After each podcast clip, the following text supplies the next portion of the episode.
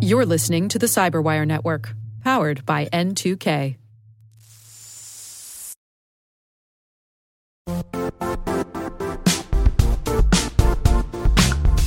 The IT world used to be simpler. You only had to secure and manage environments that you controlled. Then came new technologies and new ways to work. Now, employees, apps, and networks are everywhere. This means poor visibility, security gaps, and added risk. That's why Cloudflare created the first ever connectivity cloud. Visit cloudflare.com to protect your business everywhere you do business.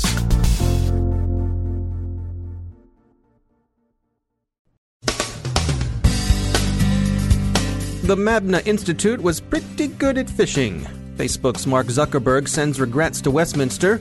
Facebook is under FTC investigation. Cambridge Analytica is in hot water with the FEC. Kaspersky says outing Slingshot was just part of the job. The city of Atlanta is finding it surprisingly hard to recover from SamSam ransomware. Aadhaar may be leaky again. Bot says Lord Hawes. More than 20 countries expel Russian diplomats, and a Russian cyber reprisal is expected.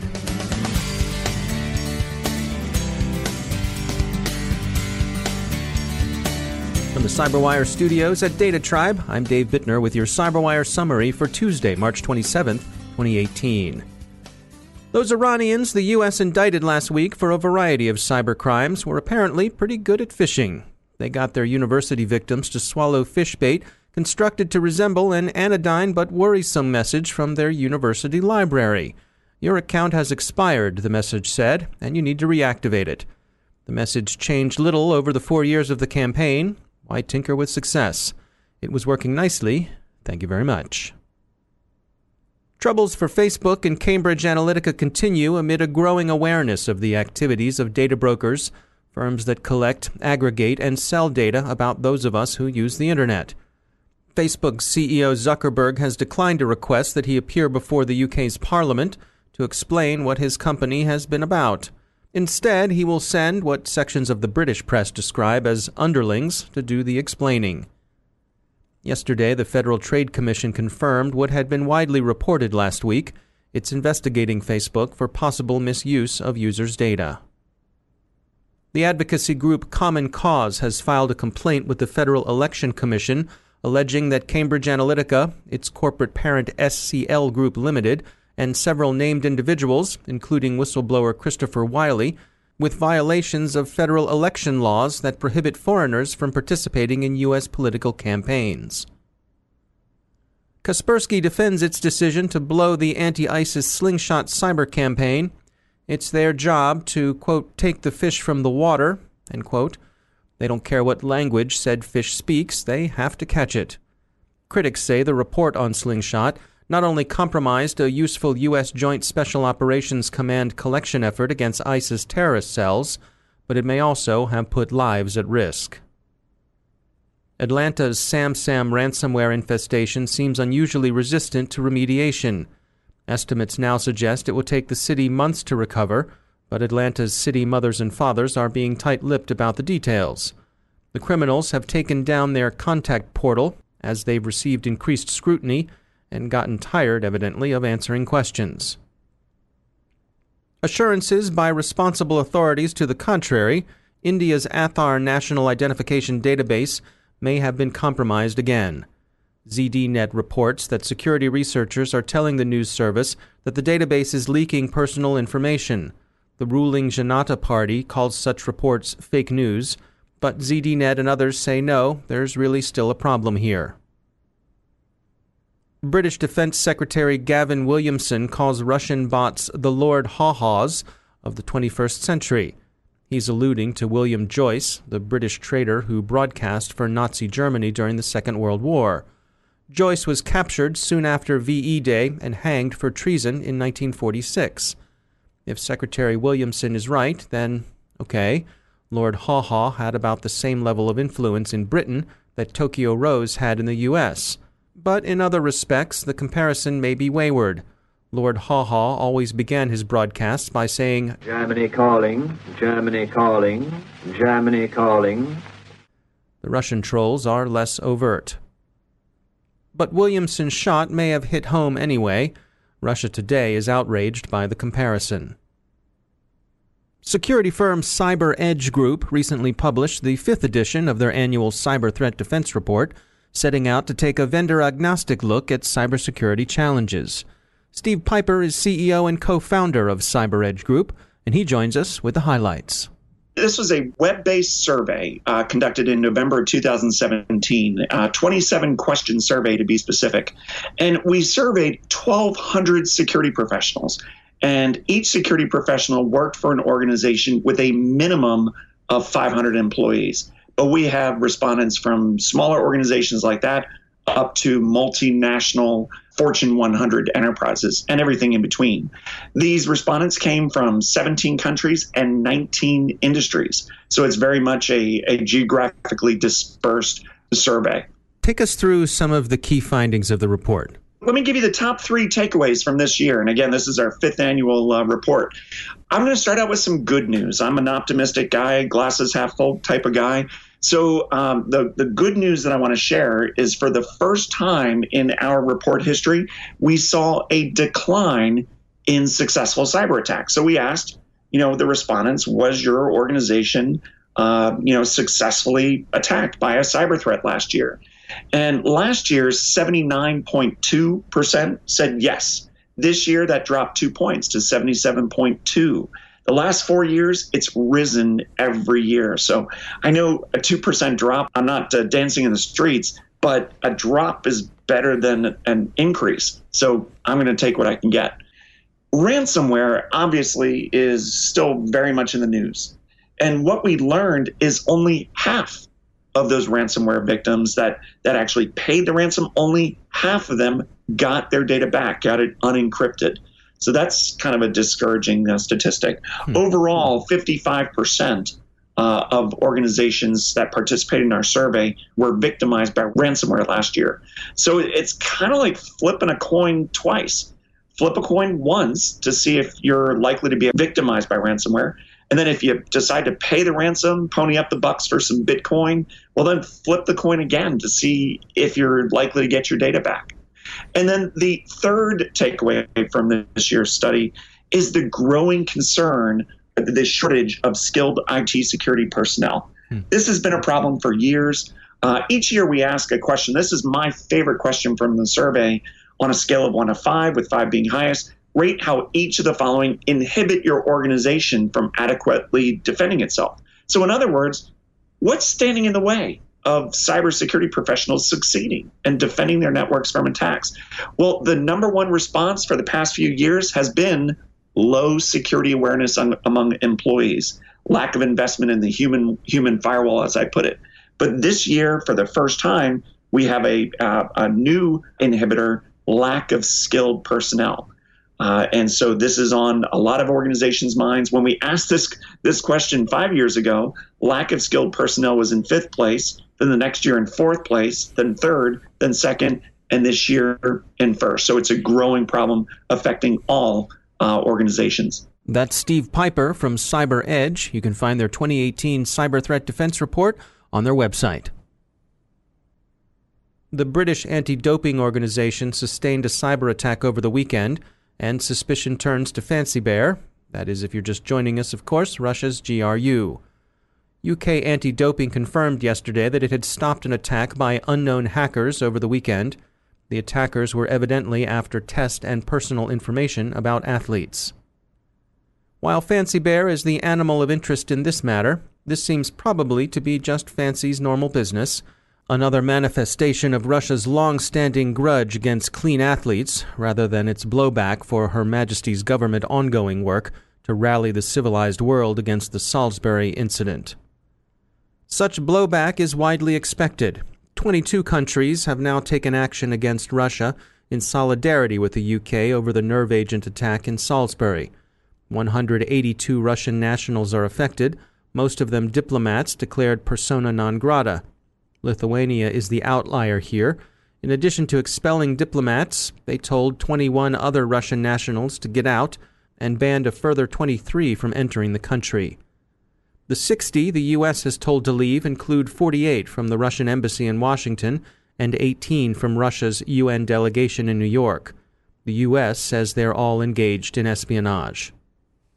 Washington has also ordered the Russian consulate in Seattle closed. Officials describe that closure as based on Seattle's proximity to the major U.S. Navy submarine base on the Kitsap Peninsula and the big Boeing facilities around Puget Sound. This is the second consulate the U.S. has ordered shuttered in less than a year. In August, the administration told Russia to close its San Francisco consulate. That move was in response to Russia's order that the U.S. cut its own diplomatic staff in Russia. As is being widely noted, Russian retaliation in the form of a cyber attack is generally expected. Attacks on electrical power grids are particular matters of concern, but for now, Russia's response is likely to be a tit for tat expulsion of diplomats. Moscow is crowdsourcing its response, asking people to recommend which consulates and missions they should shut down.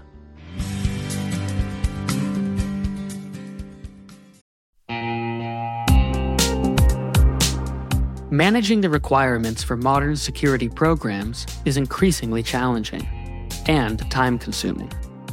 Enter Vanta. Vanta gives you one place to centralize and scale your security program. Quickly assess risk, streamline security reviews, and automate compliance for ISO 27001, SOC 2, and more. You can leverage Vanta's market leading trust management platform to unify risk management and secure the trust of your customers. Plus, use Vanta AI to save time when completing security questionnaires. Cyberwire daily listeners can get $1,000 off by going to vanta.com slash cyber. That's V-A-N-T-A dot com slash cyber.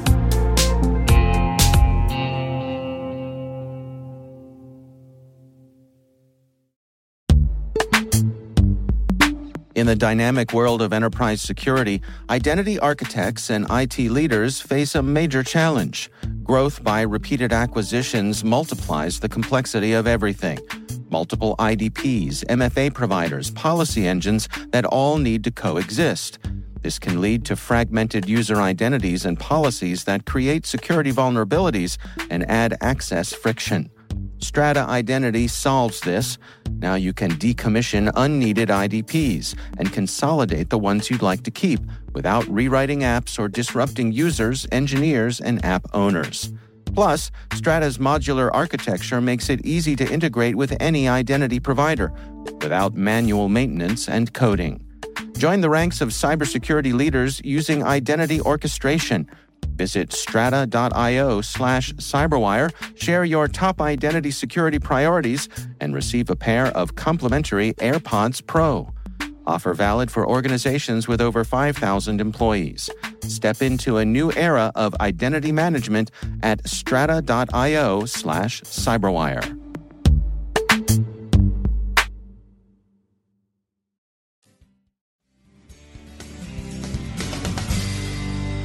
And joining me once again is Justin Harvey. He's the Global Incident Response Leader at Accenture. Justin, welcome back. Um, obviously, uh, hot in the news these days is cryptocurrency mining. Um, and you wanted to make uh, the point that um, this is a big deal and it's something we need to take seriously.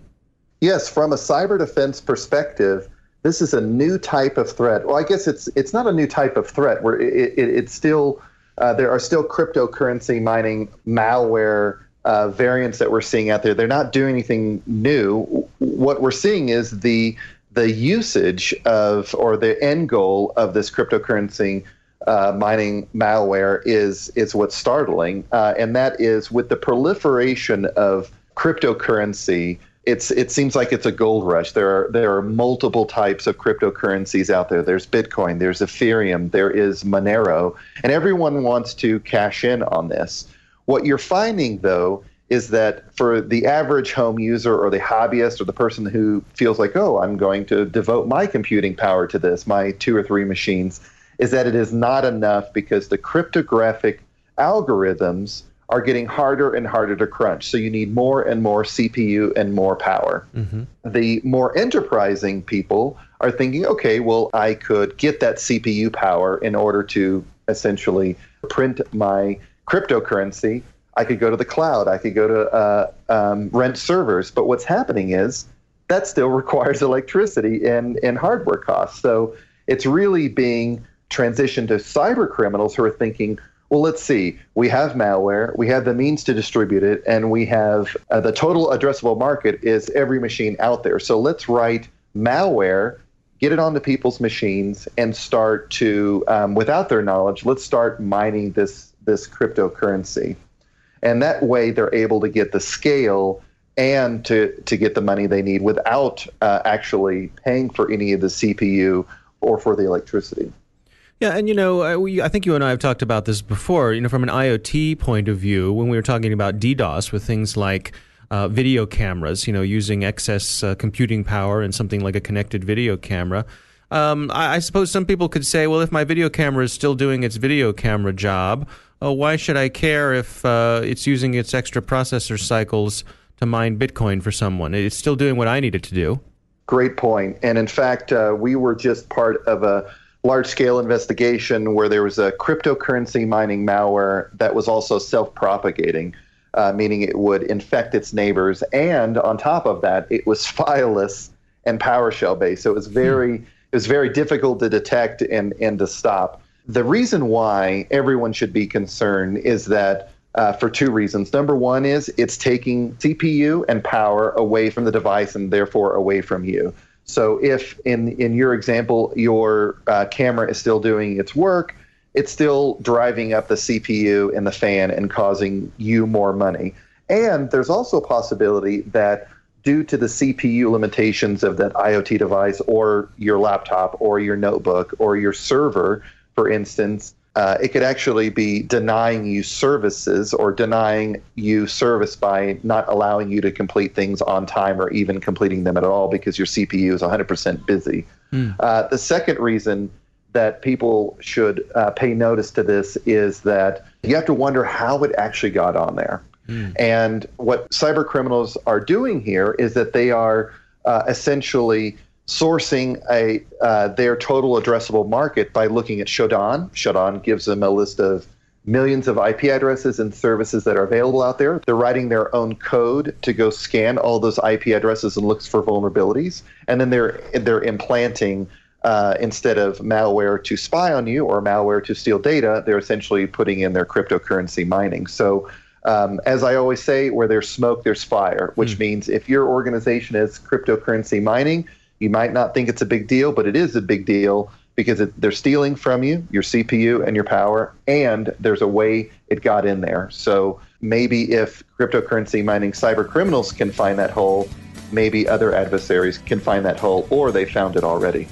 Justin Harvey, thanks for joining us. Thank you.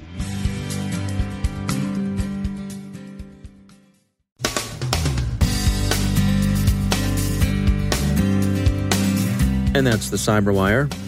For links to all of today's stories, check out our daily briefing at thecyberwire.com. And for professionals and cybersecurity leaders who want to stay abreast of this rapidly evolving field, sign up for Cyberwire Pro. It'll save you time and keep you informed. Listen for us on your Alexa smart speaker, too. The Cyberwire podcast is proudly produced in Maryland out of the startup studios of Data Tribe, where they're co building the next generation of cybersecurity teams and technologies. Our amazing Cyberwire team is Elliot Peltzman, Puru Prakash, Stefan Vaziri, Kelsey Bond, Tim Nodar, Joe Carrigan, Carole Theriault, Ben Yelin, Nick Veliky, Gina Johnson, Bennett Moe, Chris Russell, John Petrik, Jennifer Eiben, Rick Howard, Peter Kilpe, and I'm Dave Bittner. Thanks for listening. We'll see you back here tomorrow.